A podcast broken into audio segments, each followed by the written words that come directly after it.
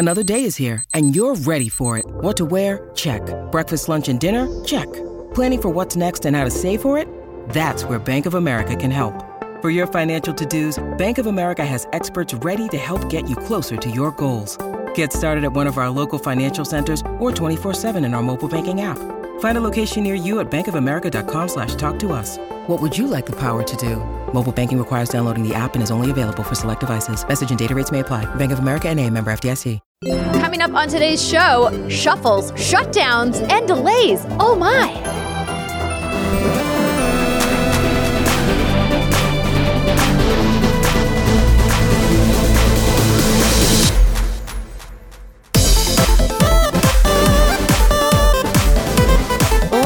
Good, everybody, and welcome to another episode of the What's Good Games podcast, your source for video game news, commentary, analysis, and funny stuff every Friday. I am one of your hosts, Andrea Renee, joined by the blonde wonder, who's maybe not so blonde right now, Miss Brittany Brombacher. Oh, hello! You called me out. Yeah, I was talking to one Christine Steimer who is contemplating doing something different with her hair, and it inspired me.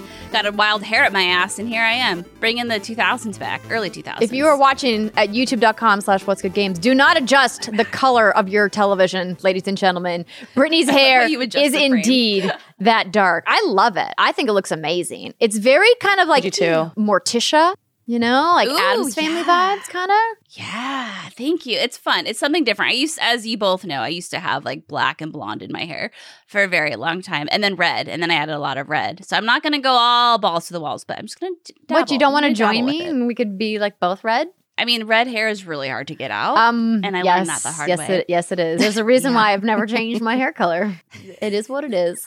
The only way that it's going to change is if I go fully gray, which I'm well on my way. Anyway, Mrs. Rihanna Manuel Pena is here as well. Hello, hello. Good to see you as well. We have to give you a big congratulations. Everybody, a round of Aw. applause. The Spawnies were fantastic. If y'all missed it, please go check out the VOD over at twitch.tv slash spawn on me. You can find it in Rihanna's channels, in Kahlief Adams' channels. You guys crushed it. How do you feel? Thank you. It was such a great experience, and there was so much energy in the chat, which helped a lot because you know it was. It's always a nervous thing putting something out into the world when you've worked on it very much in secret, and it was wonderful. We had some really great collaborators this year. Shout out to Xbox, Zynga's Black ERG, and also the team over at Project Amplify for supporting, and of course Twitch for sponsoring again this year. It was really, really wonderful, and ah, it was so great filming over at the Spare Bedroom Studios with Kind of Funny. They are incredible hosts. Thank you for letting us play in your bedroom and uh, getting a show done because it was way, way prettier this year than last year for sure. You did such a phenomenal job, and like Cod did you. too. But I heard his slander about chocolate chip cookies, no more raisin cookies. So I, I'll I'll save my slander. for you. Yeah, girl, you just did such an incredible job. You should be just really proud of yourself. And you two just had such a great chemistry, and it was so fun to watch. I was just grinning the entire time. I loved, like you said, the higher production. You had the little interesting tidbits about the votes on the bottom. Oh, and yeah. oh my God, the Paris segment from us. I lost it. That was Oh, so funny. Oh my God. So good. Such a good the, show. The best part about that is I watched the the raw footage from our, our good friend Austin Creed, and his kids are actually the children that said, "I ate Paris's food and I got sick." At the oh end My of the goodness.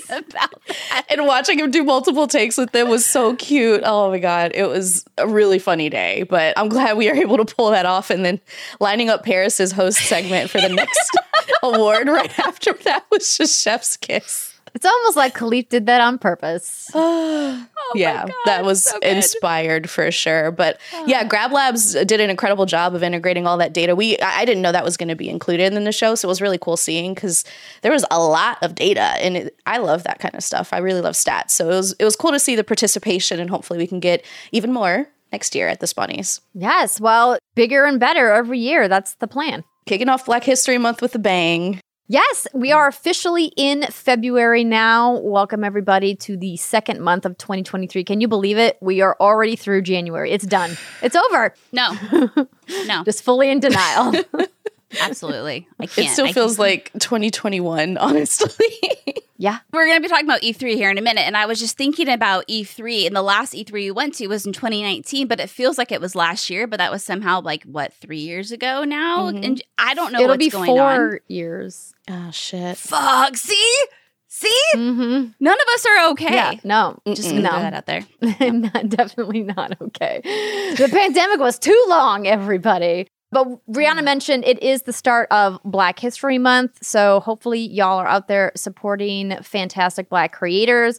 Rhea, you always tend to spotlight people on your Twitter thread. Are you doing that again this year? I will be, yeah. So today, which is Wednesday when we're recording, I put out a, a call for people to jump on a Twitter thread that I posted and send me your little or lesser known Black History Month facts and figures. I want to learn more, right? Like most of my Black history was taught at the house because it wasn't part of my schooling growing up. So I highlighted Robert Smalls, who is a former US representative, also a slave captain, and really great overall individual who led a lot of people to freedom. So yeah, let me know who or what you want to highlight for Black History Month, and I will be happily highlighting that on my feeds. You love to see it. We also want to thank this month's Patreon producers, Chewy Godson, Alex Rogopoulos, Ferris Atia, Justin Foshi, and Punctified. And welcome to our Patreon community, Bobby. And we've got a lovely new podcast reviewer. We do from Blitz Eileen, who says, This is one of my regular podcasts. Blitz Eileen, I don't know why I'm giving you this voice. Apologies. Great podcast for getting up to speed with gaming news with funny hosts and consistently awesome guests. Love me some gaming podcasts, but it's nice to have women's voices consistently analyze the industry and in such a fun way, too. Oh, you're from Great Britain. I should have given you an accent. Ah, Oh no. Or maybe, or maybe not. Or might be not. maybe No, okay that you didn't. Today's show is also brought to you by MeUndies and Shopify. And normally, this is where I would say I'm going to tell you about that later. And don't worry, I will tell you about them later. But we also wanted you guys to know that you might be hearing some additional ads on the show. In fact, maybe by the time you got to this message, you've already heard one. Much like Twitch and YouTube and other platforms out there where content exists, there's going to be ads inserted into the podcast that are just there. They just exist. And we just wanted to make you guys aware of it because obviously we do sponsors here at What's Good Games. They help support the show. But this other form of advertising will help support the show as well. And this is an awesome opportunity for me to remind you if you hate hearing those ads of any kind, you can get the show ad free. 100% no ads at patreon.com slash what's good games for just five bucks a month. It's like the cost of a Starbucks. You can't even get a Happy Meal for that price anymore. Trust me, I tried. It's like a dollar twenty-five an episode. Yeah. It's less than eggs. It is less than a dozen eggs right now. That is, or, or just ever, because eggs are expensive. But just wanted to let y'all know. So thank you for supporting the show and for understanding that everything you hear that is on the podcast helps support the podcast. Now let's get to some news. As Brittany alluded to, we got some information about what's happening at E3, the Electronic Entertainment Expo, later this year in June, in fact. So IGN reported on this exclusive story that the first physical event in four years, as a reminder, four years it's been, was supposed to be a triumphant return for the trade show, an opportunity to recapture some of the excitement of the past convention, which historically have been major showcases for the games industry. However, it appears that will be without three of its most important draws. Now, I'm going to stop right here and say this kind of feels a little disingenuous because PlayStation hasn't been at E3 for a while now. Like they've had their main booth inside the show floor gone. Not as long as EA, but you know, so saying PlayStation's not coming to E3 is like a okay, well that's not really that surprising. The surprising part here is that allegedly according to this story, according to IGN sources, neither Xbox nor Nintendo will be at E3 as well. Now, last time that there was an E3, Xbox was at the Microsoft Theater in Chick Hearn Court, which was at LA Live, this little outdoor shopping area that's right next to the Los Angeles Convention Center. So they were technically at E3, but not at E3, if that makes sense. So you could go mm-hmm. experience Xbox stuff with your E3 badge, but it just wasn't inside the convention hall. Now, Nintendo is the big one though, because Nintendo has never not had a presence on the show floor at E3. They've obviously been doing directs for quite some time. Xbox even stole their direct name with their developer direct. That's right, I'm calling you out, Aaron. But them not having a booth to me is is pretty shocking. Yeah. I mean, I'm kind of also in the mindset of like, what would they show? Like, in the sense of what would justify I mean, Zelda's going to be out by then. And that's kind of like it as far as big Nintendo releases. So I think this just comes down to what we've talked about before is we've learned through the pandemic Publishers have learned during the pandemic that you do not have to have a major presence in order to sell copies of your game, in order to be successful, in order to get eyeballs on your presentation. Like it certainly helps to be like adjacent to the event, which is why Microsoft will still be doing something around the weekend before, right? It's pretty much what Phil Spencer has confirmed. Now, whether or not it's officially part of E3, another story. I'm not surprised, and I think I'm just just bummed. I'm just bummed, is what this is. It's it's not surprising to me in the least, but I'm just sad that I think E3 and the future of it is just not eh, going to be good.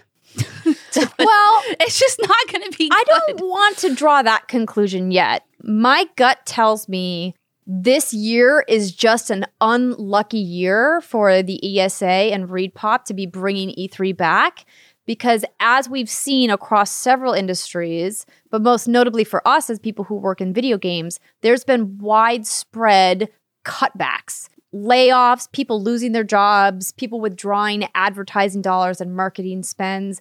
We're going into a downturn economic time period.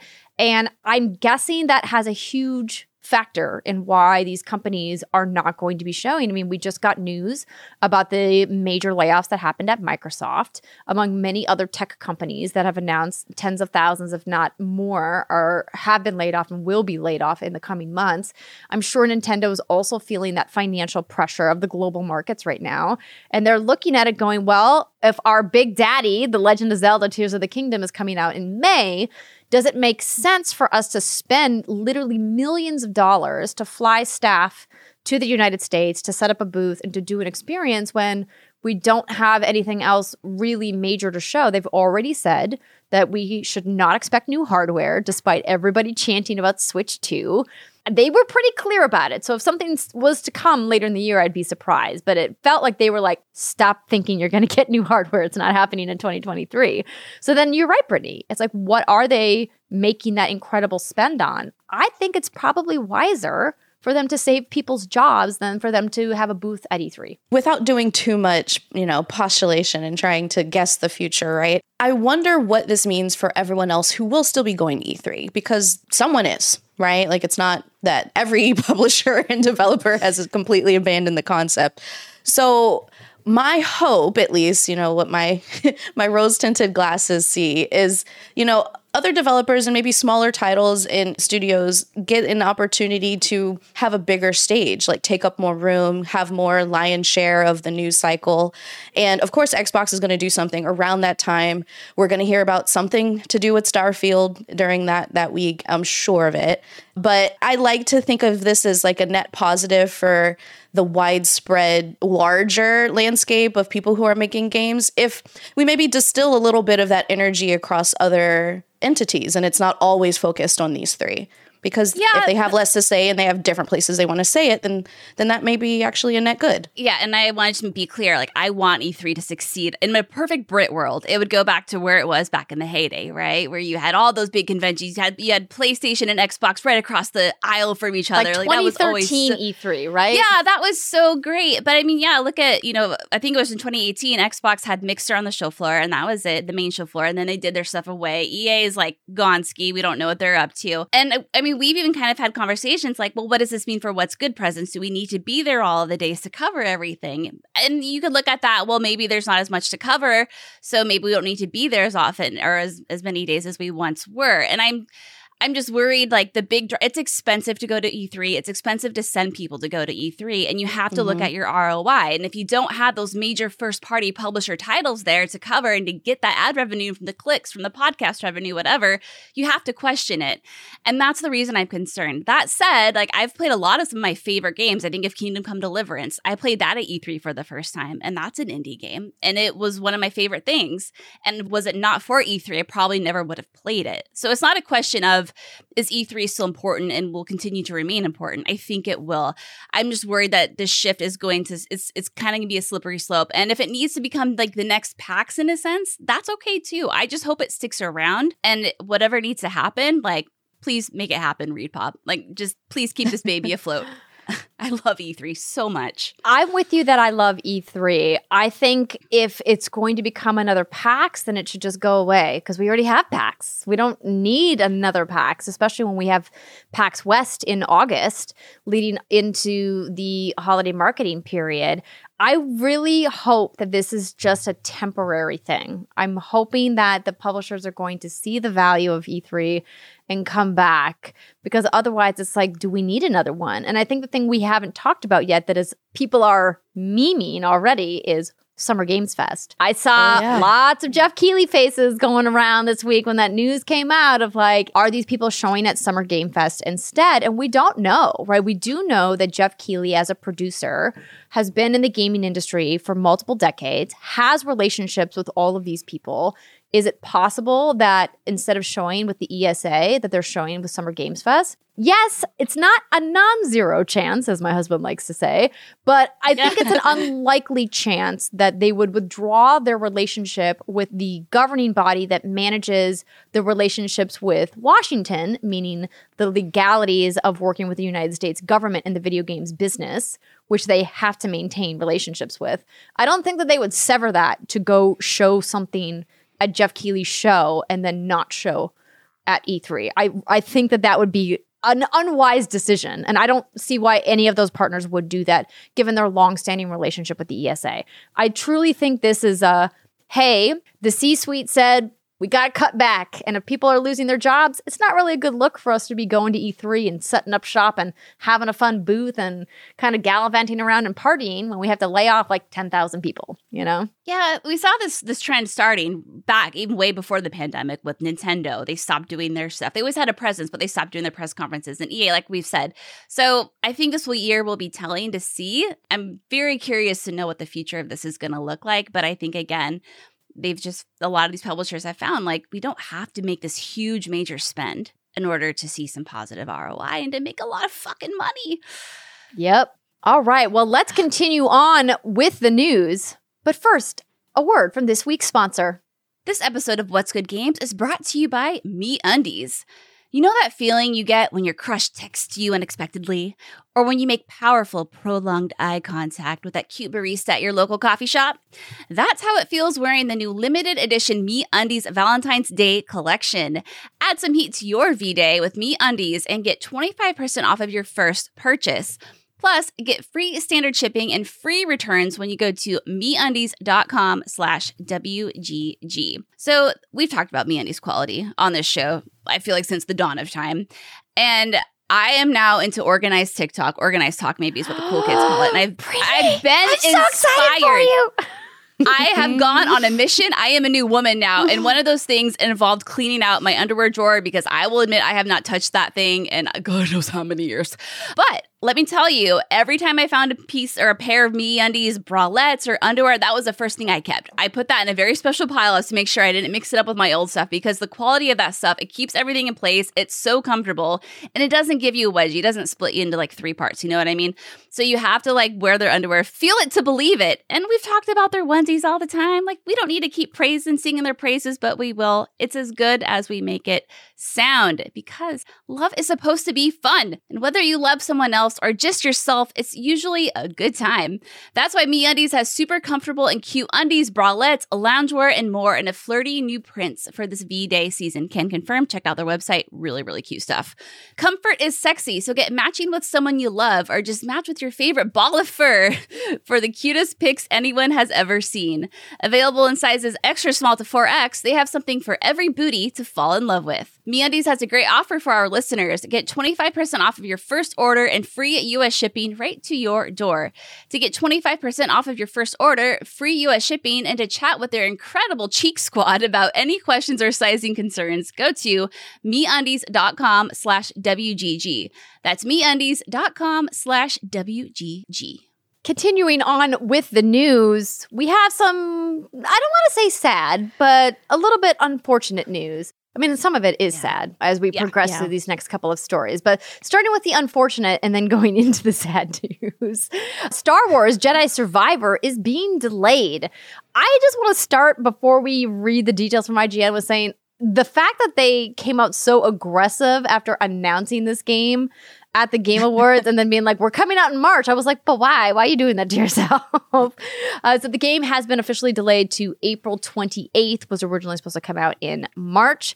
The statement, according to IGN, is in order for the team to hit the respawn quality bar, provide the team the time they need, and achieve the level of polish our fans deserve, we've added six crucial weeks to our release schedule, now to launch globally on April 28th. I feel like this also benefits them from a release schedule perspective. I was looking, and before they were just going to be one week before Resident Evil 4 Remake. And maybe I'm a little biased here, but like that game was going to crush it and eat everything around it.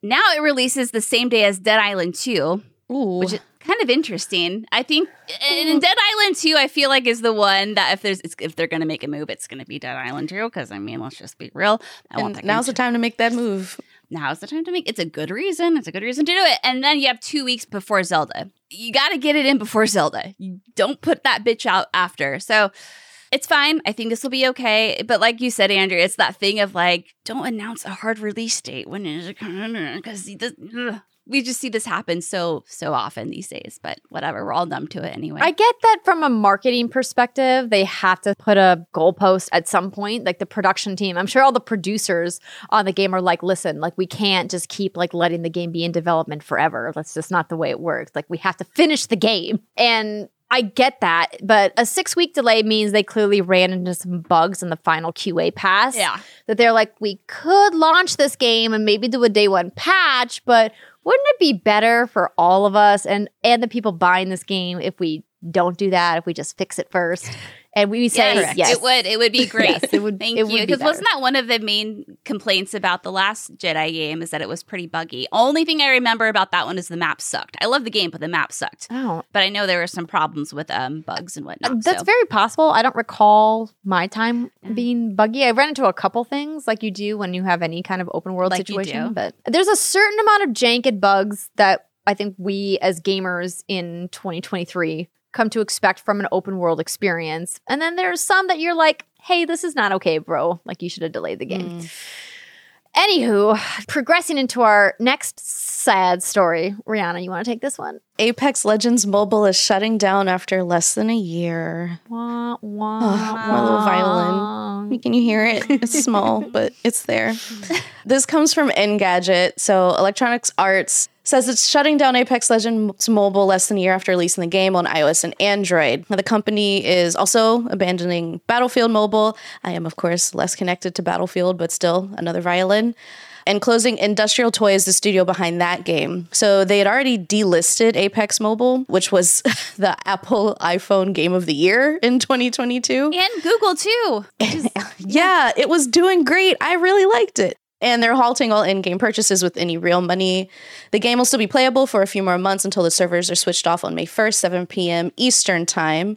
And they will not be refunding any real money purchases, but users can request refunds from the App Store or the iPlay Store. For Battlefield, it was released in beta tests back in November 2022, but they're now just ceasing development. So the quote that we have here is that as the industry has evolved and our strategy to create a deeply connected Battlefield ecosystem has taken shape, we decided to pivot from the current direction to best deliver on our vision for the franchise. So that's the statement from EA's website. Pour one out for Apex Legends and Battlefield Mobile. Mobile gaming is great, y'all. Just give it a chance. There, It's a head there was scratcher. Good. Yeah. There was more from Andrew Wilson in that call about how he. It sounds like they're trying to bring Apex back in some capacity. It's not probably going to be the the mobile game that you knew, but it sounds like they're trying to do something that's some sort of connected experience. But clearly, for whatever reason, bring in the game because it was as direct as a translation over, right, Ree? As you. Can Oh get. yeah, it's it's Yeah. it's like playing the game. There are of course very specific differences for the mobile interface, but also different characters that you can play as in in mm-hmm. the the PvP game. But yeah, it's Apex. It's what you get on the console.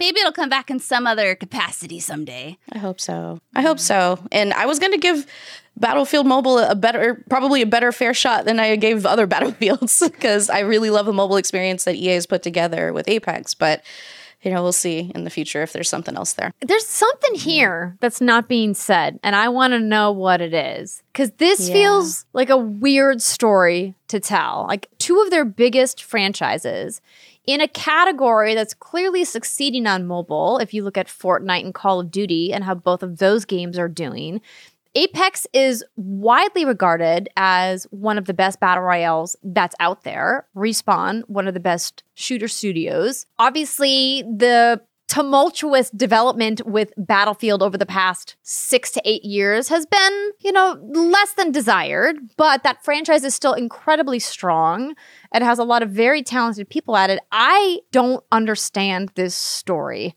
There's something missing. There's something missing here about why these both of these games were shut down. And so soon after release too. Like and proven. Like it's it was doing really well. Like you're doing great. And yeah. So here's the three reasons why he said. The one is the level of immersion and complexity to Apex gameplay, which is very much what Apex is about, and it didn't translate quite as well as we had hoped on mobile devices. He said that while Apex Legends Mobile was engaging core players and had initially attracted new users, it didn't, quote, retain the more casual user at the rate we needed it to. And finally, he said that it was especially challenging mobile market with, quote, changing player personalities. Hmm. If they wanted more people than they had, I understand, but like it just wasn't making them enough money. Yeah. Let's call it and say what it is. Yeah. it was still great. It's it must product. be so expensive to maintain that they had to, you know, as Brittany has been mentioning, ROI, which by the way is return on investment, to make sure that they can cover their costs. As I just talked about in the E3 story, widespread cuts are happening across the industry. So maybe this is EA's way of saying, hey, we got cuts coming, and this is something that we just can't keep going. So that's a bummer. And, you know, pour one out for those mobile versions. And another sad story. This one I think kind of hits me a little bit harder because I have close friends at Iron Galaxy as a studio, and I I really enjoyed my time with Rumbleverse. So Iron Galaxy announced this week that their battle royale, brawler royale, I should say, is going to be shutting down this month. And publisher Epic Games is confirming that the servers will be offline on February 28th and that all players who spent money in or on Rumbleverse are eligible for a refund, with more details on the refund process set to be shared at a later date.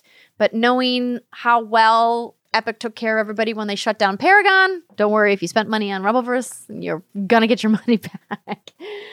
this is a bummer. I had tweeted Yeah. that I think Rumbleverse as a game was just too innovative for the mainstream battle royale audience, and I stand by that. Much like Andrew Wilson said about Apex Legend on mobile, that yes, our hardcore fans love it, but the casual player isn't really into this immersive experience that we're trying to provide and design.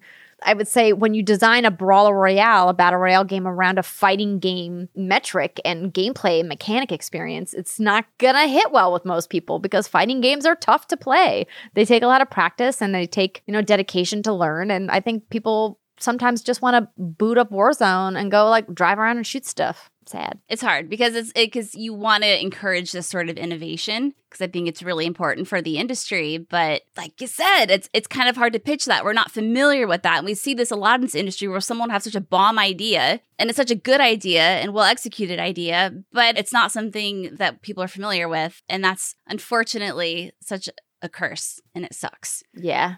Because yeah. Well, hopefully all those folks Go join Find Google rad Stadia and gigs. Xbox Kinect in the games industry heaven in the sky for ideas that were too good but Oh. failed. Hopefully it comes back though. They kind of left the door open. If you read Adam Boyes' statement, he's one of the co-CEOs of Iron Galaxy. I had quote tweeted him. His statement kind of makes it seem like, hey, we put a lot of love into this concept and we really appreciate the people who fell in love with this game. We're not sending it out to pasture permanently, but for now it's going offline. And I'm like, Hmm, maybe. Maybe it could come back in nice. another forms at some point. So fingers crossed.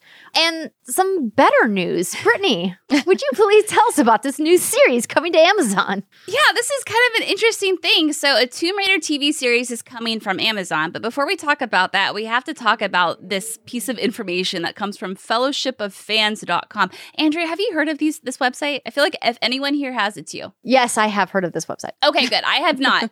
so, okay, apparently they have correctly reported on the Rings of Power plot lines in the past, so they have street cred. Embracer Group leased their Tomb Raider rights to Amazon for a deal that they can exclusively reveal as they, being Fellowship Fans, approximately 600 million overall package, making it Amazon's second biggest commitment after purchasing the television rights to Lord of the Rings: Rings of Power. Now, how much did they pay for Tomb Raider? I'm trying to remember. I feel like they just made a profit. So if that number is correct, it's definitely not just Tomb Raider. Remember that Embracer Group has over 200 IP that they own. Well over that, actually, now that I'm saying it out loud. Just THQ Nordic, I think, had over 200 IP.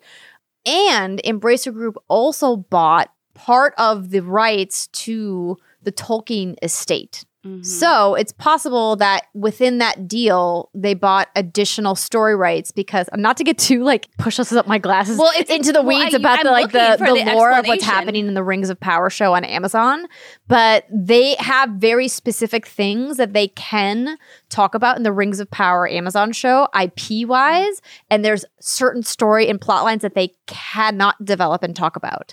So if you're like, why are some key Ah. characters and plot lines missing from the Rings of Power? It's because Amazon's IP rights, intellectual property rights, don't extend to those. I had a very deep dive conversation about this with one Alexa Ray Corriea, um, the, the de facto encyclopedia, quite literally on everything in the Tolkien universe. So Okay. if if that number is correct, my gut tells me that potentially part of the rights that the Embracer Group has, maybe they sold to Amazon so that they can then incorporate that. Because if you remember, maybe you don't because you don't care about the Rings of Power. Amazon committed to five seasons of the Rings of Power at a whopping price tag. So I would imagine that their showrunners are like, hey, can we get some more of the IP from the Tolkien estate? Because that would really help us out here. Business, man. It's a whole ass thing. But Um, Tomb Raider sounds great. Let's do it. Oh yeah, it Yeah. does. Yeah, and so this comes from the Hollywood Reporter. Phoebe Waller-Bridge is getting into action at Amazon. The Emmy-winning Fleabag grad is writing a TV series based on the popular video game turned action movie Tomb Raider. So apparently, it's in the development stages, and she will not be starring. But she will be writing. Anyway, like I don't know who Phoebe is. I don't know what Fleabag is, but I'm sure there's a lot of people Oh, out there. no. You, you two probably, uh, re, yeah. I watch Judge Judy, and that's about as she doesn't watch any television, but I'm That's that's fine. Yep. People um, out there know. Read Fleabag is fantastic. tell the people. Okay, so this is writer. good. This, This is is good good news. news. then. Yes. Okay, good. Yes. Okay, there you go. That's all you need to Um, know. she's a, Now, she's a to- genius. Her acting in Fleabag is phenomenal. But Yes. her as a behind the scenes or what they call below the well, technically she's above the line. Creative on like the TV writing side is like this is very good news for people who are interested in a Tomb Raider property that's going to succeed with a Lara Croft that's maybe not shitty. not to say that you know the performances have been shitty in the past, but you know they haven't been Oscar worthy, and that's just facts. Everybody, Don't come for her. Don't at her. you can at me if you want to. Let's go.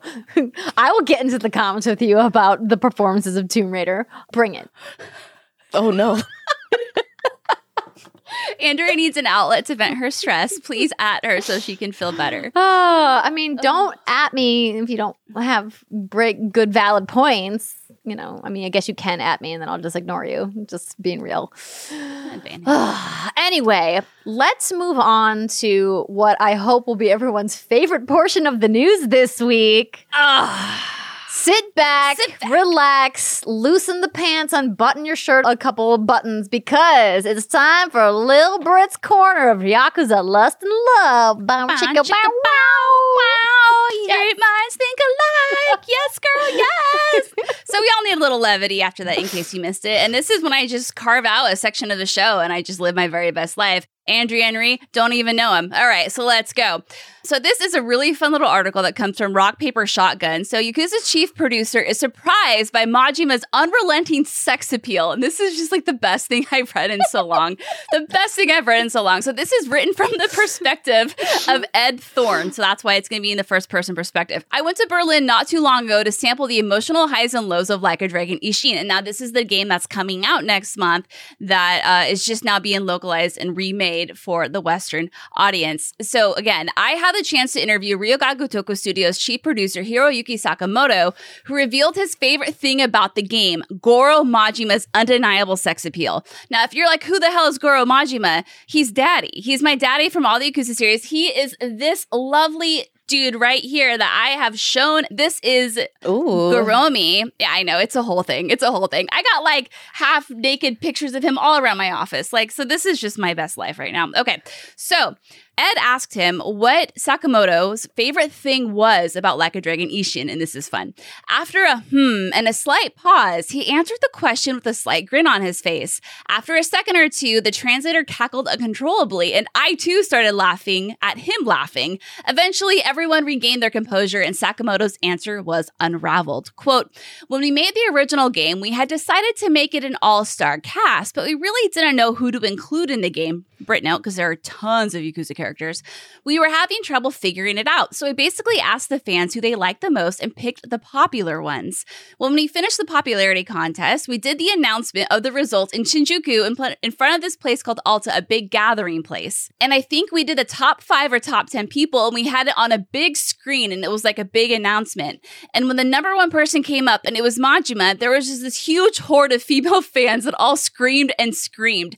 And at that moment, we were like, wait a minute, girls like Majima this much? Is he that popular with the ladies? So there you have it. Sakamoto's favorite thing about Ishin is the fact that Majima is surprisingly popular with the ladies. This is just like the most wholesome and best thing, like I've said, I've read all week. So, and here's what I'm going to call though I'm going to call absolute bullshit. Oh. Because this is the studio, ladies, that has given us nothing but Majima crotch shots throughout the entire franchise. I was gonna say I this feels disingenuous. You were s- you Oh. called it wholesome, and I'd be like, is he gaslighting us right now? Because it feels like they know. They know. they probably know, but it's probably like that wholesome, humble, like tee hee hee, you know. But like, listen, these, these bastards know exactly what, and I say bastards endearingly because I, I love everybody on that team. It's all crotch shots all the time with Majima. He walks around shirtless, and it's all leather pants, all like Majima dick in your face. So they Oh, know he has an eye exactly. patch. Yeah, yeah, Cool. he's he's very handsome in here. You can see his eye patch right there. I'm, yeah. I'm looking at the pictures. I know he's great. Anyway, so I just thought this was really fun because like they know what they're doing. What did they think was going to happen? Of course, we're going to fall in love with this guy, like we did. So anyway, that makes me happy. Speaking of Ishin, I just wanted to briefly talk about this because I was invited to attend the preview event that happened not that long ago, but I got COVID, so I couldn't go. But I just want to briefly recap this little write up from Luke from IGN, who says, I played the remake for two hours and was bracketed by a story mission where our main character, Sakamoto Ryoma, infiltrates a secretive paramilitary organization, as you do. Along the way, though, I ambled into karaoke bars, chicken racetrack circuits, dance halls, and gambling dens, each populated with the exact sort of lovable miscreants that give this series its color. Nothing has changed. The madcap side quests, intricate relationship building subsystems, and ridiculously fleshed out minigames are all in place.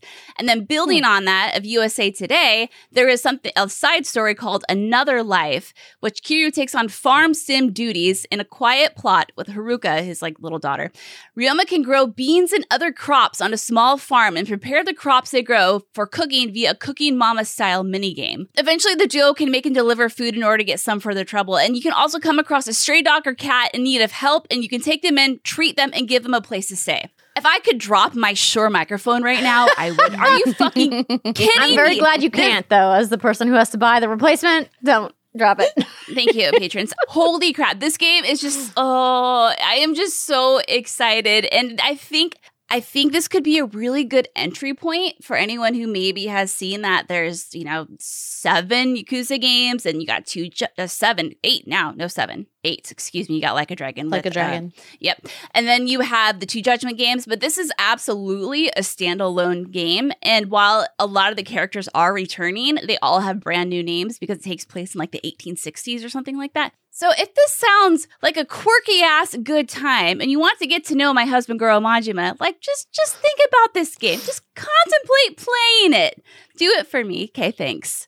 Very much here for the cooking sim part of Oh, it. how cool is that? That's like- cool. This game is so wacky. The series is so wacky. And I'm just so happy that I get to play I'm it. not even ah! surprised because like that's one of Yakuza's hallmarks is like the library of weird and wacky mini games that exist across the entire Oh. franchise. Oh, yeah. Absolutely. There's literally nothing like it. And it is just like one of those games you have to play to like understand. So just just keep this game on your radar, friends. Do it for me. I'm sad that they took it out of Game Pass. I was, yeah. I was like, Hmm. I'll get to it. and then I didn't download it, and now it's gone. Yeah, I'm trying to get the exact uh, release date. I think it is February 21st. Do they have a collection? Ooh, they used to do a package deal on Play. I don't know if they have a collection anymore. Feels like they should be making a collection that people can buy. I think right? they had a remastered collection for maybe three and four and five back in the day. No, no, I don't no. know. If there's eight games, they need to be, you know, one. oh, like a whole ass. Yeah. Oh, no, nah. Wouldn't that be nah, I good? mean, that would be so good. Uh, I just love that it's made it has its foothold now over here in the west. I think putting the game on game pass back in the day was just in the beginning of 2020 was just one of the best decisions they ever could have made. And obviously like a dragon everyone fell in love with that game. And i am just so happy. And i think this means more yakuza games. We're getting another one this year we know. The man who changed his name at weird kingdom ass kingdom hearts ass title. Anyway now that i'm sufficiently turned on and aroused we can move on from the podcast On that note, let's take a quick break. When we come back, we're going to talk about what we've been playing, including Britt's thoughts on Persona that we didn't get to last week. We also will be talking about more Dreamlight Valley. It's going to happen, everybody. Uh, stick with us, and we'll be right back.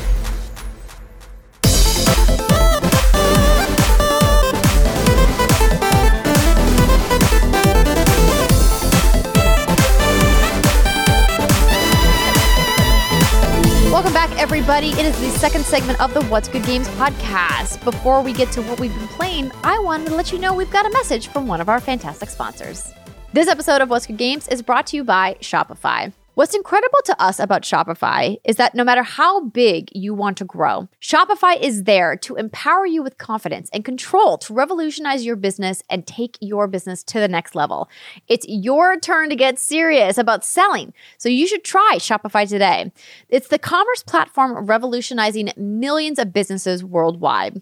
Shopify simplifies selling online and in person so you can focus on successfully growing your business. You can be selling underwater basket weaving projects, or maybe you make custom enamel pins for your favorite Yakuza characters.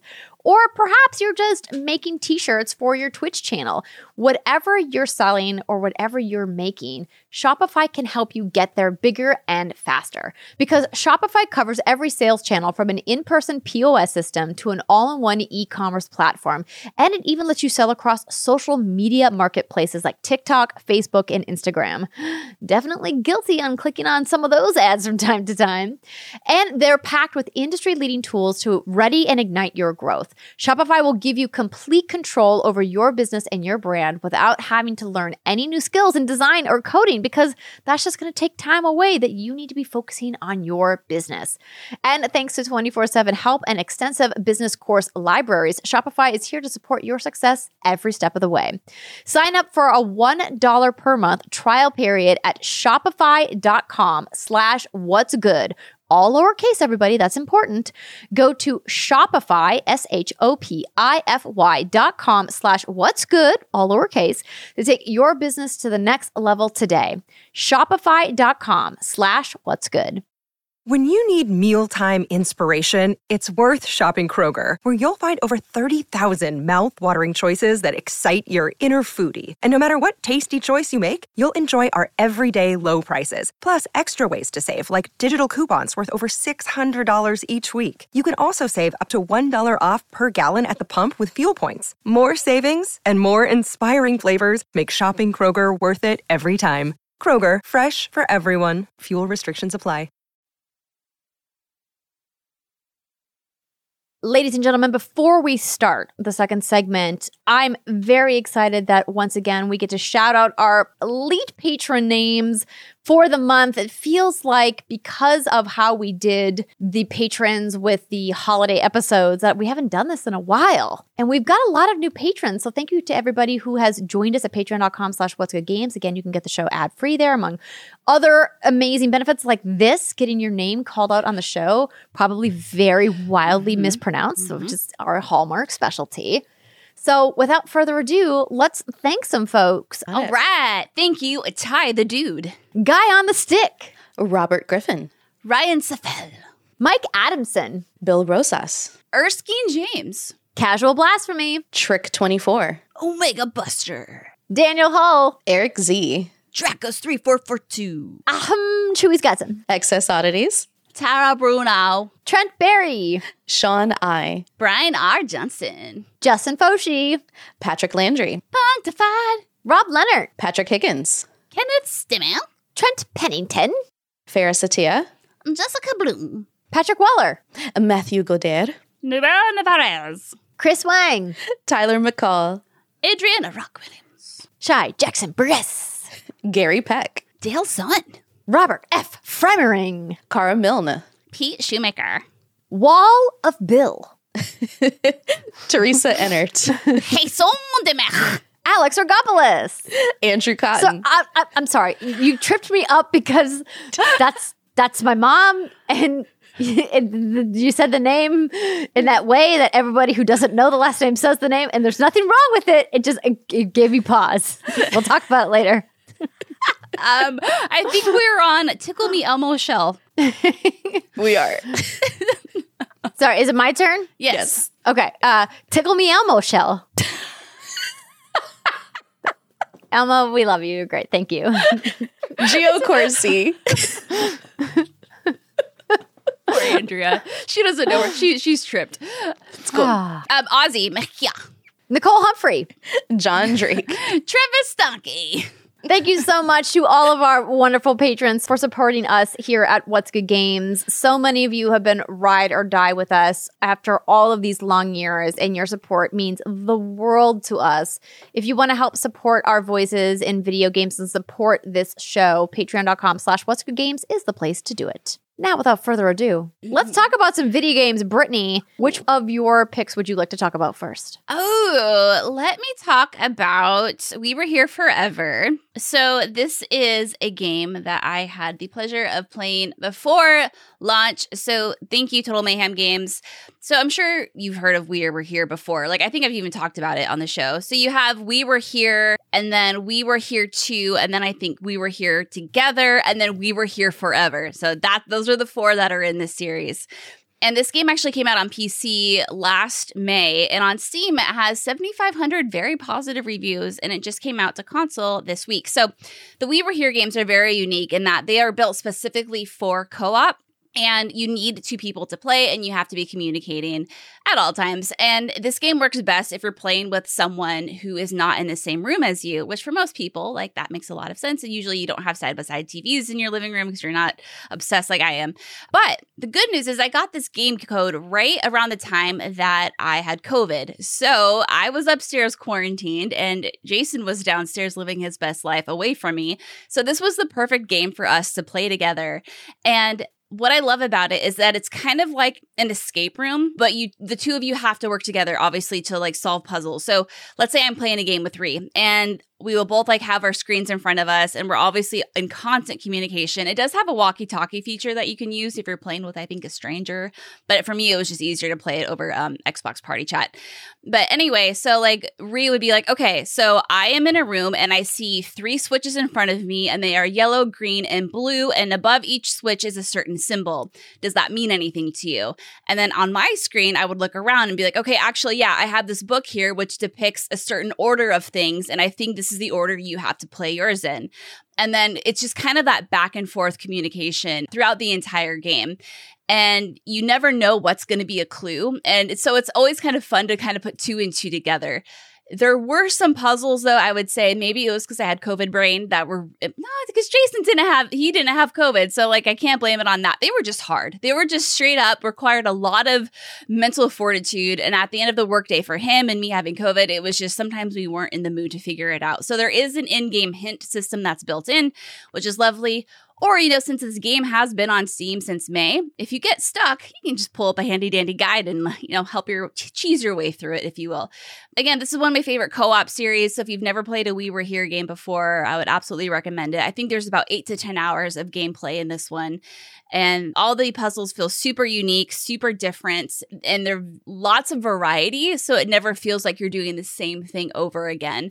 There are a lot of times where you're playing like side by side. And so maybe you're going up a ski lift together that I was like, why is this ski lift taking like four minutes to get from point A to point B? This is so boring. And then I'm like, wait, wait, wait, no, no, I'm with someone right now. We should be like talking and communicating, like hanging out. And like, I was like, oh yeah, you know, you're just kind of, it just felt like a super long loading screen, but there was purpose to it. So yeah, I would just say like we were here forever. It's a very, very good co op game, lots of positive reviews. We've had a really good time with it. Just make sure you can communicate with someone in a healthy way and Oh. maybe oh yeah yeah because you know because there's there's going to be times when you're frustrated because you're looking at something and you need the solution to something but it's hard to and they make it this way where they make something purposefully hard to describe.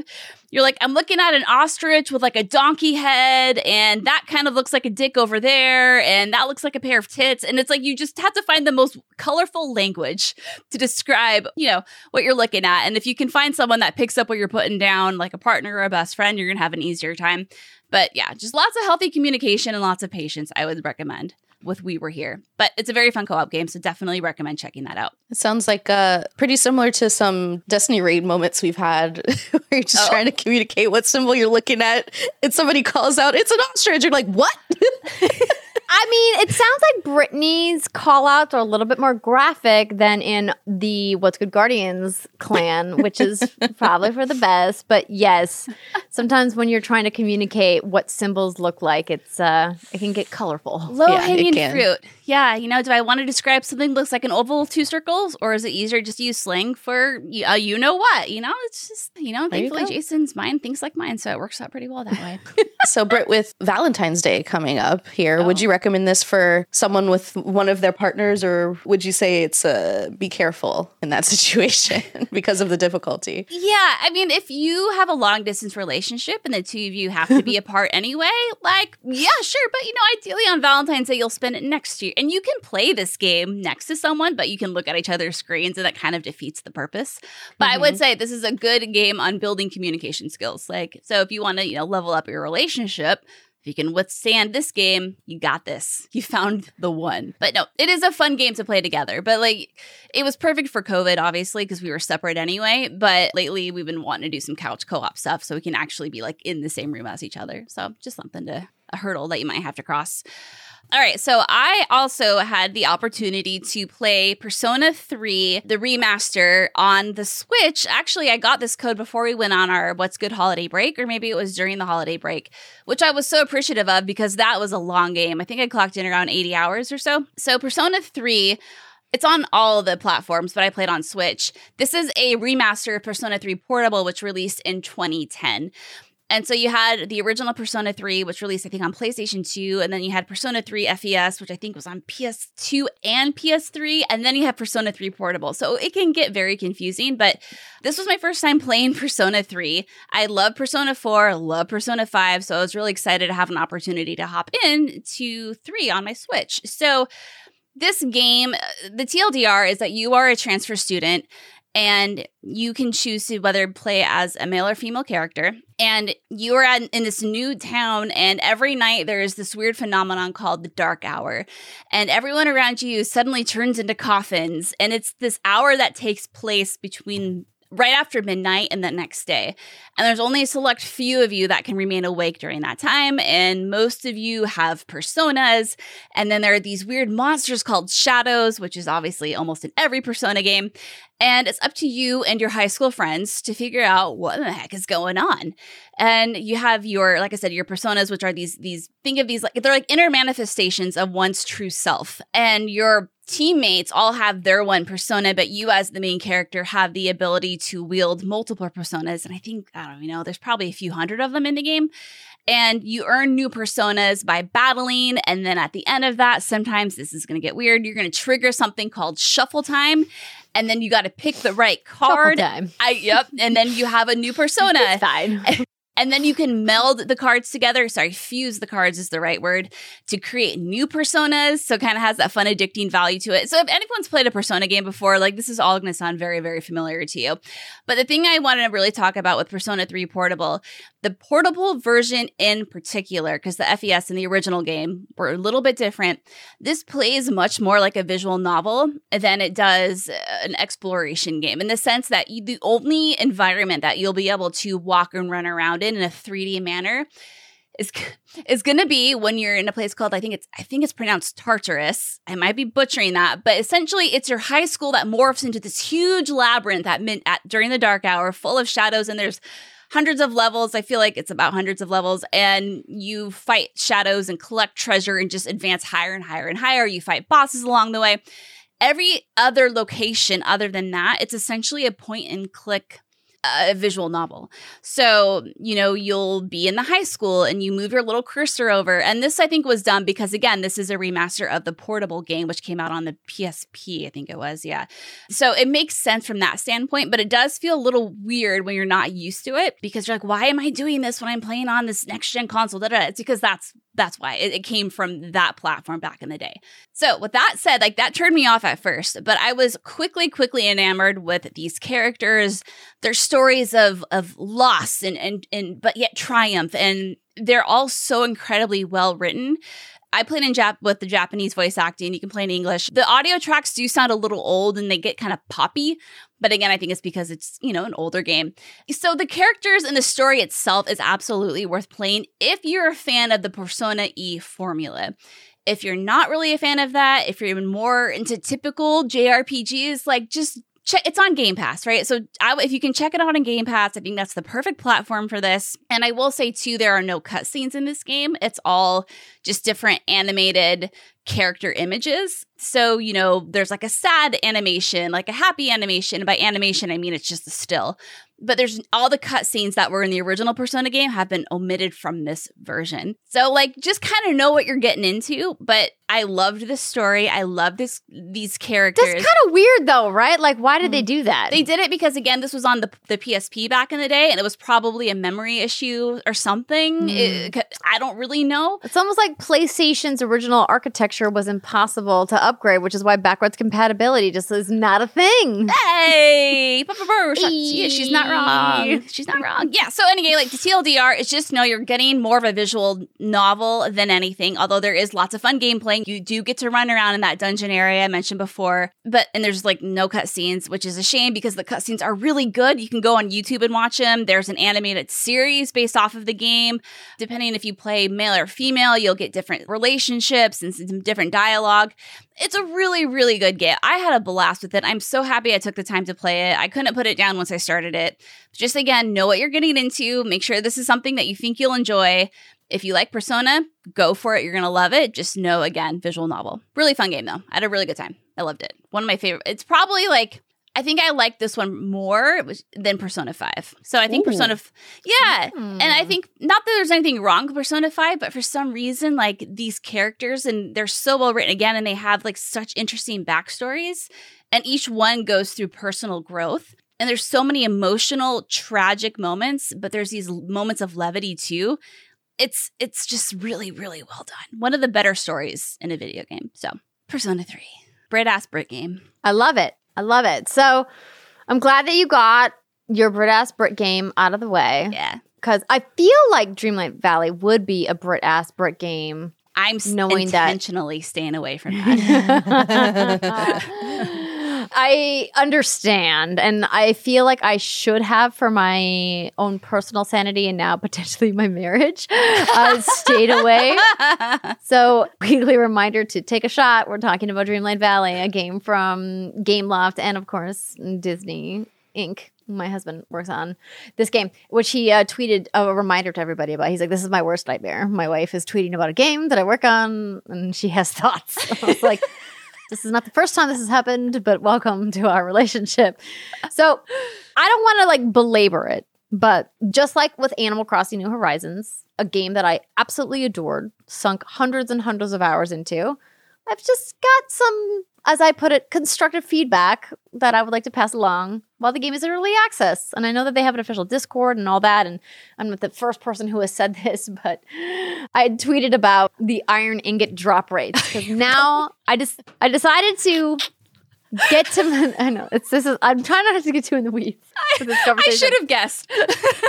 Listen, here's the thing. Okay. I want my island to look cute. Part of a life sim like this game is trying to be is the decorating and the customization process. Obviously, they wouldn't sell all these things in Scrooge's shop if they didn't want you to buy them and then place them in your world. I mean, for crying out loud, Scrooge's whole friendship quest line is about placing items in the world. And did we all just randomly place like 10 bogus items and then pick them back up just to like check off the quest? Of course we did. No, I left But them. it looks like garbage. Do you you just left all the trash on each of the oh, biomes? oh, it's so great. But like I love and I have said I love that this game gives so much gameplay. There's a ton of quests to do, a ton of character interaction, lots of great moments to happen with these wonderful characters from the Disney IP. But me being me is like I hate that I'm walking around my trash island. I say island, it's a valley. It's an, I don't know what, what do you want to call Crossing. it. My valley. and I want it to look nice. It's got like helter skelter, like pathways, and nothing is lined up right. There's all these rocks and trees in the way. And so I was like, okay, you know what? I'm going to take a break from my quests and I'm going to spend a dedicated amount of time, like actually decorating on my section of, you know, Dreamlight Valley.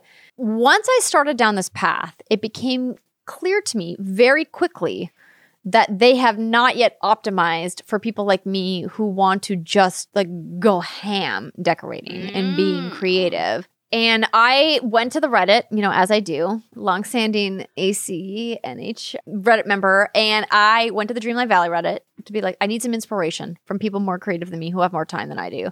And I found some, but then when I went to try to implement some of these great ideas, I was immediately roadblocked by the crazy amount of resources that you need to grind for in order to get basic items. Mm-hmm.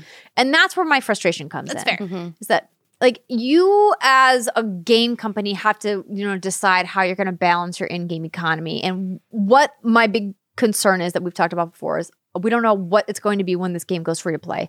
It's currently in paid early access. They plan to take it free to play. They've said that. It's like, well, what are they going to make people pay for? And I hope it's not these basic things. I hope it's the more expensive, exclusive, customizable, or like cosmetic items that you get in Scrooge's shop, like a fancy dress that's from like Belle's universe, or it's like a cool sweater from Encanto, or from you know Wreck It Ralph, or wherever, right? Like that kind of stuff feels like it should be behind like a for pay paywall because the studio has to get paid to make this stuff because Disney ain't free, is what I've been told from my husband. Um, Disney ain't but free. what I Disney ain't free. You want to work with Disney? It's gonna cost somebody. somebody has to pay. Who that person is is up to the contract negotiation. But when it comes to Dreamlight Valley and the type of gameplay that they've instilled, feels bad, man, when they make things like pathways. So if I want to make like a sidewalk in my valley that isn't just like random grass, but if I want to put like down bricks to make a path to go between like Goofy's house and Mickey's house, I have to craft that with resources that I have to mine. And that sucks because the amount of resources it takes to make one square of pathway is outrageous. it's outrageous how much it takes. Ah. I looked at some of the cooler pathways. Like I've unlocked like an opal and gemstone path, like a like a literal like golden brick road path, and it's literally one freaking gold ingot per square to do the golden brick road. And I'm like, who the fuck is gonna make a golden brick road then? Because it takes like three pieces of gold ore to make a single gold ingot. And you know how long it takes to mine all of the fucking mining spots on the valley to, to get that many gold uh. ores to make a gold ingot? I'm like, who who balanced that? Like that's broken. And so I tweeted about how broken I think it is with the iron ingots in particular because everything cool to craft on in the valley requires iron ingots and some of the end game quest lines require like 200 iron ingots which requires hours of mining spots to get iron ore and anyway like I, i'm definitely down in the weeds No, now I I can empathize But- because I get it. i'm frustrated I no, I, I understand. You know, I love my little farming sim games too, and sometimes certain quests require you to make certain things, and if it takes you five hundred off the tries to get the thing you need, it can be very frustrating. I was giggling Yeah. because I'm looking at your tweet, and then I see that Felicia Day chipped in, and she was like, "Thank you." Also, emeralds, and then there is poor John Drake, like four like responses down. He's like, "This This is my nightmare. and then at the end, That's what they says- wanted, right? says, Is this not what they wanted? Feedback? Yeah, and then he sees sees um, the lead producer on Dreamlight Valley. I didn't tell him to do that. He did that on his own volition. It says, "Please save my marriage." Oh. But this is this Girls like is what you off, need please, to do though. Like this is good. This is a good thing, and I'm with you. I feel like this would be a really crappy thing for them to monetize if this is how they plan on making their money. Hopefully, like you said, it's just cosmetics and it to just maybe pre-made paths. But then there's an incentive there to make them kind of hard to get anyway. So just stick to cosmetics. Yeah, I just I think that you know, and I was talking with some people in my feed about how it's just stifles creativity, and I think that's what gave Animal Crossing such a robust community for so many years, Yeah. and why that game sold over forty million copies because word of mouth spread of like this game is fun and you can do things with your friends and you can swap designs and there's this incredible community where you can like download free designs from people in the community and it didn't feel like it was gate kept by microtransactions. And that's my fear of Dreamlight Valley is that it's going to be free to play and because of that they have to make money off of it somehow and how are they going to do it? And right now it just feels egregious and I'm like I don't know if I'm going to want to pay a bunch of money just so I can put down pathways. It feels like that just doesn't feel good. Like, Yeah. yeah, sure, get like put the cool cosmetics, like put Mirabel's dress behind a paywall, make it like a five dollar buy or whatever. Sure, that makes sense to me. But things like if you want to put up a fence. You have to mine resources for literally hours. I have to spend like seven to eight hours mining resources to build like a 20 piece fence. Like that just that doesn't seem Yeah. right to me. It's, it seems broken.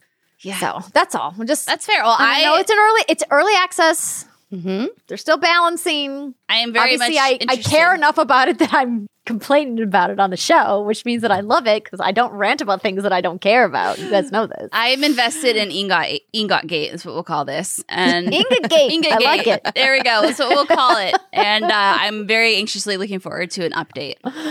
Thank you. Thank you very much. Ray, did you have anything to add to my rant? No, you covered it all. Yeah, we need more. we need more materials. That's it. There's just being a fantastic friend that she is in the background, like, yeah, more materials. Yeah, I love you. I mean, it's true. It it, takes forever to build anything. It Yeah. sucks. That's why I gave up and I just left trash all over my valley. We don't want trash valleys. We want beautiful Disney. That's what the game is driving me towards. I'm just following their systems. Sorry. love it. Love Don't it. make me. Don't make me make souffle from now until the end of time, just so I have money to buy a freaking pair of pants. so many okay. fucking souffles. And when you So many accidentally buy like one fewer egg than all the other ingredients, you're like, God damn it. I feel like Ray, you've always had problems with eggs in games. I remember in Animal Crossing, you had a thing with the eggs. Egg day. Egg, Egg day. day. Yeah. well, over- that's coming up. it, it, That's coming up. it up. overlapped with a freaking cherry blossom event, and I'm still not over it. And I would like to move on, please. Thank you. Thank you.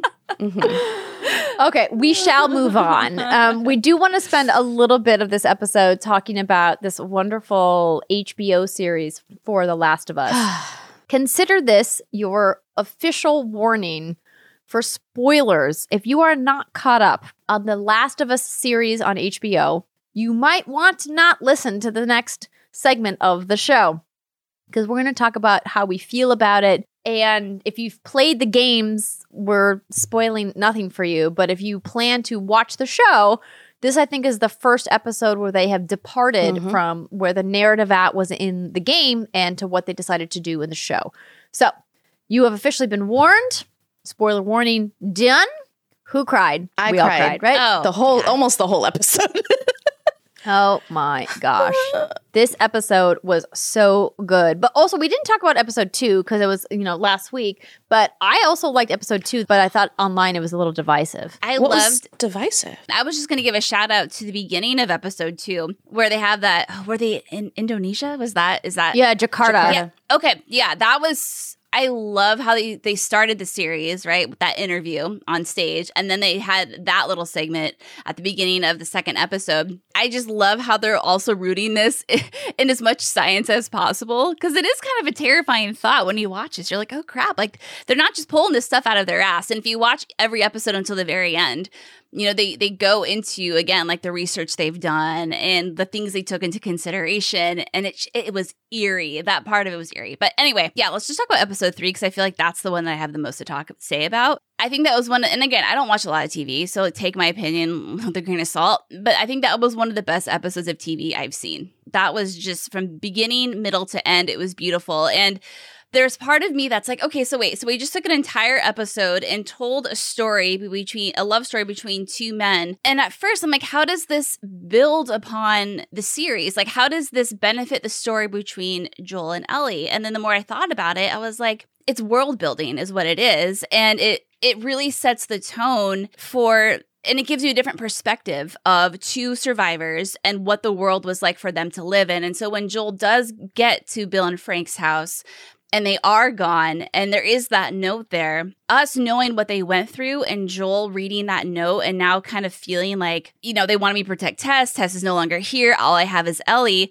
I really like, I think, how that impacted him as a character because obviously that's not how it went down in the game. So, anyway, like that's like my TLDR thoughts. And I'd love to hear your guys' as well. But uh, I just loved it. It was just such a beautiful story, such a beautiful episode. So, I want to give a big shout out to not that they're listening or will ever listen to this podcast, but to Nick Offerman and Murray Bartlett, the two lead actors in this episode playing Bill and Frank. I, we already knew that Nick Offerman was going to be playing Bill, but I think Murray Bartlett's role as Frank was a real turn for me in a very positive way because obviously in the games, we never get to meet Frank. For all we know, Frank is a giant a hole and, like, you know, Bill actually hates him. And I think these two actors played this episode so wonderfully. And it saddens me that there are people out there who are making it their mission to take this episode down for whatever reason they've decided to cook up in their mind, whether they think it's a ploy at positive LGBTQ representation, whether they think it's, you know, some kind of woke agenda, even though like the kind of hilarity of, as you mentioned, of like this was in the original game. If you found it, that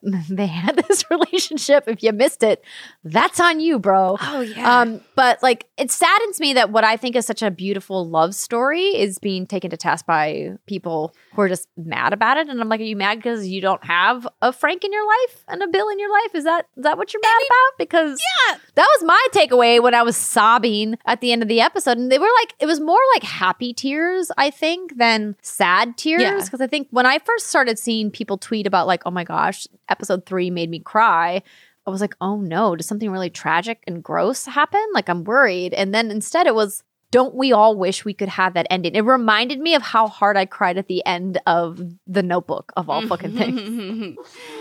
just like they're like holding each other at the end. It's like of, of a life well lived and somebody that you care about and you don't want to go without them. And so they go together. And i'm just like oh my gosh it was awful it, and great at the same time. It was. And just for some context what we know about frank from the game is that he was i think bitten by a bunch of infected. And on his way back instead of going to bill's he hung himself. And you eventually do find his corpse and a and well it's i guess a suicide note is what you would call it. And in that that note, he does say how he hates Bill's guts and he didn't like the way he managed the town. And that is all we know about the Bill and Frank relationship. But yes, like Bill does call Frank his partner. And if you want to be like, oh, partner, you know what he meant when he said partner. Why are these people acting so oblivious? And Ellie is gay like that's the thing. Everyone's like, "Oh, two game Ellie yeah. is gay," and she's like the she's the main character here. I don't know. People are just fucking weird internet was a mistake. I mean, yes. Crit- criticisms aside, whether or not you like that gay people survive the apocalypse, it is such an incredible love story. Like yeah. like granted it has some really really great commentary in contrast to Joel and Tess's relationship and the fact that he in front of Bill is not even able to bring himself to acknowledge her as his partner. He's like mm-hmm. assumedly lost the the mother of his child. He's lost his child. Like like loss is hard for joel. And so attaching himself to people is clearly not something he's interested in doing. But regardless he is attached to tess right? And bill picks up on that. Of course joel calls out like oh these are this is your lives. Like you and frank are a unit. Like you have somebody you care about too they're very much the same, right? They they draw parallels between the two characters as soon as they meet, and it's a really hilarious scene when mm-hmm. they're just full of tension and not trusting each other fully, but are clearly you know coming from the same place. They they want to protect what they've reluctantly come to love and cherish. And I think one of the best moments for me is when you see at the end of the episode when Ellie and Joel come to the house, and Ellie finds the note and she's reading through it, and she gets to the part where Bill is referencing like use whatever you ha- you can find here to protect Tess. Like like he writes the mm-hmm. writes the name down and Ellie doesn't read it out loud. You just see Joel reading it when he takes the letter from her and he becomes so overwhelmed with emotion. This is like the first time since, you know, we saw the death of Sarah that we've seen him that emotional and he has to leave the house. Like he's just I can't even deal with it. Like he's just so moved and so mm-hmm. saddened and heartbroken because assumedly these are his only real friends left, right? First of all. And second of all, he realizes once again what he's just lost like hours ago, right? Like keeping in mind that this isn't 10 years gap between when we saw Tess's unfortunate end and when they come to the house. This is the same day. So it's just really, it's so touching. I'm trying not to get emotional. It's very touching. On top of seeing this beautiful love story, we saw this incredible story of loss right after that. And he immediately looks to Ellie and says, okay, well, like, let's go. Let's make a car battery and get out of here. Like, I'm, I'm in it. Like, this is the moment where he commits to the journey. And it was just such a such a great way to tell that that story in parallel. And I just want to call out a couple of things. But number one, shout out to Peter Hoare, the person who directed this episode he's done some incredible things. He did the Netflix Daredevil series. He did, uh, well, Iron Fist as well, but also the Umbrella Academy and Cloak and Dagger and Altered Carbon and some things that I truly, truly love. And the style of this episode was just so, and it was just dripping with authenticity and, and heart. And even down to when you see Bill playing the piano and he turns to Frank, and you're not sure if that's a true love connection or if they're just interested in people or if they're just like, oh, wow, I found another human being who knows this song. What are the odds of that? And Frank sheds a tear. Like, like mm-hmm. there's just so many really touching moments within the love story that don't even have anything to do with their relationship. It's really the strawberry scene. Okay, so oh. I have a note about the strawberry scene too. Besides the fact that it's just brilliant, like you can even tell they were just arguing because Frank is like, I just sold a gun. It's one of the small ones. I don't care. Like Bill is clearly pissed off. like, what did you give away? Resource management. And you can see they're not they're not perfect, right? And no two people are. But a note about the strawberries in particular, uh, a friend of mine, Andrew Kuhar on Twitter, wrote about this. He said, as a gardener who's grown strawberries, they actually have something in common with the themes of connection being explored through fungi or mycelium. Strawberries will take over your entire yard if unchecked. They produce runners that grow laterally, creating new plants and they won't produce fruit at the size that they were eating them in the show until the second year of bearing fruit. So Frank has spent years making the strawberry patch for Bill. And oh. the fact that when he sees it, like Bill immediately drops the argument. He's like, okay, this is amazing. And he just laughs. And and Frank pulls him so far out of that shell that he has clearly dug himself in for decades in order to get to this point where he could survive the apocalypse. And and he becomes the reason for for Bill to keep surviving and and living instead of just existing. And oh, the line, oh my God, you were my purpose. Like, come fuck on, man.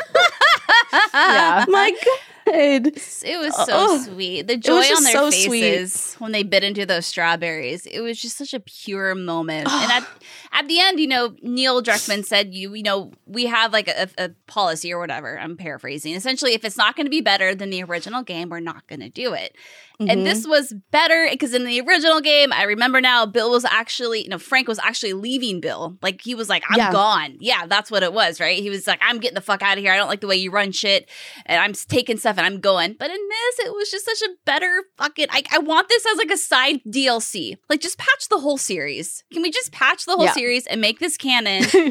Please. Just let me be the flower gardener and play as Frank for 10 yes! years. Oh, oh, God, it was so good. So good. It was so good. And if you're not watching the like inside the episode after the credits roll, it's such an amazing opportunity to hear from Neil Druckmann about his where he as a creator and obviously like the head of Naughty Dog interacts with the HBO showrunner and like the choices that they make and why they choose to make different choices in the show versus what was in the game. And I think as somebody who's a fan of Naughty Dog and obviously who absolutely respects them and their creative process. It's really interesting to hear like the choices that they have to make because a lot of people like take to the internet forums to talk about like i'm mad about this choice but it's like well did you listen to the explanation about why they made the choice because they've been they've been doing a good job about explaining like why they've made some of these big choices Mm-hmm. and you know neil's explanation for this episode was like this storyline was better Yeah. and he was like this was just a better storyline It was. like why does bill need to be this like angry guy all the time when he can find somebody that sees him for what he is and loves him for what he is and it's like we all just want that you know and i think it's such a like you said it's a it's a it's a beautiful it's a beautiful love story that was wonderfully acted and directed. And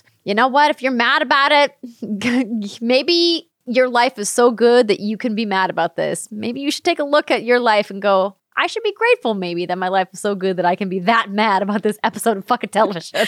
I'll also say it was a welcome moment to have. Like, of course, there, there's not as much killing in the show as there is in the game because it would make you feel like, wow, these are psychos. yes. people don't do that. but what was really great i- at this point in the series, where you know it's episode three, we've seen the aftermath of some shootouts, but we haven't really had one yet. Honestly, really just establishing the groundwork for like this story. Yes, there is a pandemic, there are monsters, but it's about the people who are left, right? It's about The Last of Us. It's not going to be creep show. You're, you're, of course, we'll have some of those moments, and there will be some jump scares and fights, but it's really about what do you do with life after everything we know that we think is important is gone. And it's just showing you like the one thing that there is still to live for for sure is which is like one of the main themes of the whole game. And like mm-hmm. do you protect yourself from love or do you just give yourself up to it and fuck the rest of the world? ah, it's so good. good. Can't wait to see more. Yeah. I am wanting, you know, some some good action. And like the makeup so far in Oh, this yeah. series has been ridiculous. The way that they have recreated the infected, because there's like this short moment with Ellie and how she they're like also it's like it's wild how they have so wonderfully recreated shots from the oh, game. Like they walked into this store to do some like scavenging where Joel is going after his stash that's hidden. And I was like, I, I remember like walking into that environment in the game, mm-hmm. you know, and then Ellie like opens this trap door and like goes down there and she like finds this infected that's clearly like immobile and she does like weirdly like slice it up a little bit before she stabs it but the makeup the makeup is incredible Yeah, mm-hmm. it is. It's also really sweet to see Ellie's innocence because she's obviously a very hardened character in the show, maybe even a little bit more so than the game. But she's like, you got to go in the sky and like Yeah. looking at the inside of a truck. They changed this from the game. it's like a But spaceship Yeah, she's like, it's like a spaceship. Yeah. It was just really sweet and endearing. And I, I felt like it was a nice contrast to what we've seen so far of the character who's just very tough and sour, just very sassy. But yeah, that was sweet. And even after seeing, you know, that horror story of like the mass grave and that people immediately just turned to shit. As we can imagine might happen. It was great to just see that she still finds joy and wonder in the world. but now do we all have to become preppers is the question dude.